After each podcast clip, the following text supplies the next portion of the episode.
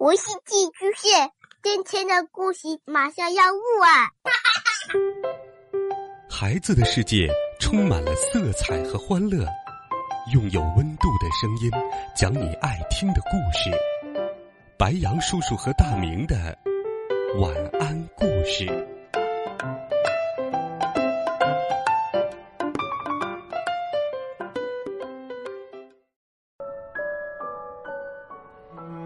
小朋友们、同学们，大家好，欢迎收听白羊叔叔讲故事。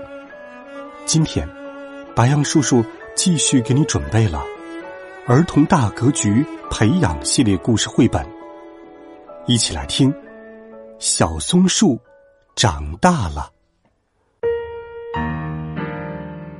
这一天，树林里起风了，呼呼。松树宝宝紧紧的抓着妈妈。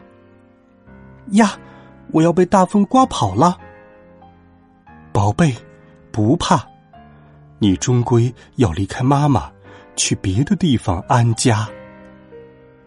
松树宝宝被风吹了起来，然后重重的摔在了地上。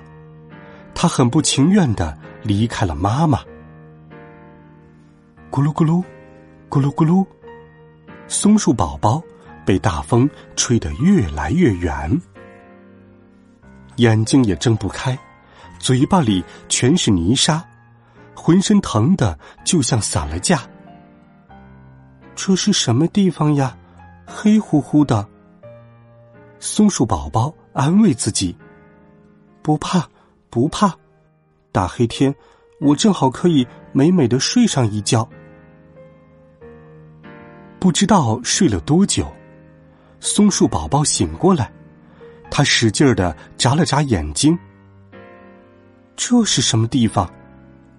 原来，他被卡在了冰冷的山崖壁缝间。松树宝宝想：看起来，这就是我的新家，我再也不会被大风吹得到处乱跑了。第二天。阳光升起来了，啊，阳光！原来这里还能看到阳光。松树宝宝笑了。滴答，滴答，下雨了。渴了很久的松树宝宝，咕咚咕咚的喝了个痛快。不久之后，哎呀，怎么回事呀？我的身上好疼呀！原来是春天到了，松树宝宝要发芽了，它的身体鼓得越来越大了。它的脚丫使劲儿往石头缝里扎，扎得很深很深。它的小手扒着山崖，使劲儿往上爬。爬出来了，松树宝宝终于长出了崖壁缝，成了一棵小松树。哗，哗，又下雨了。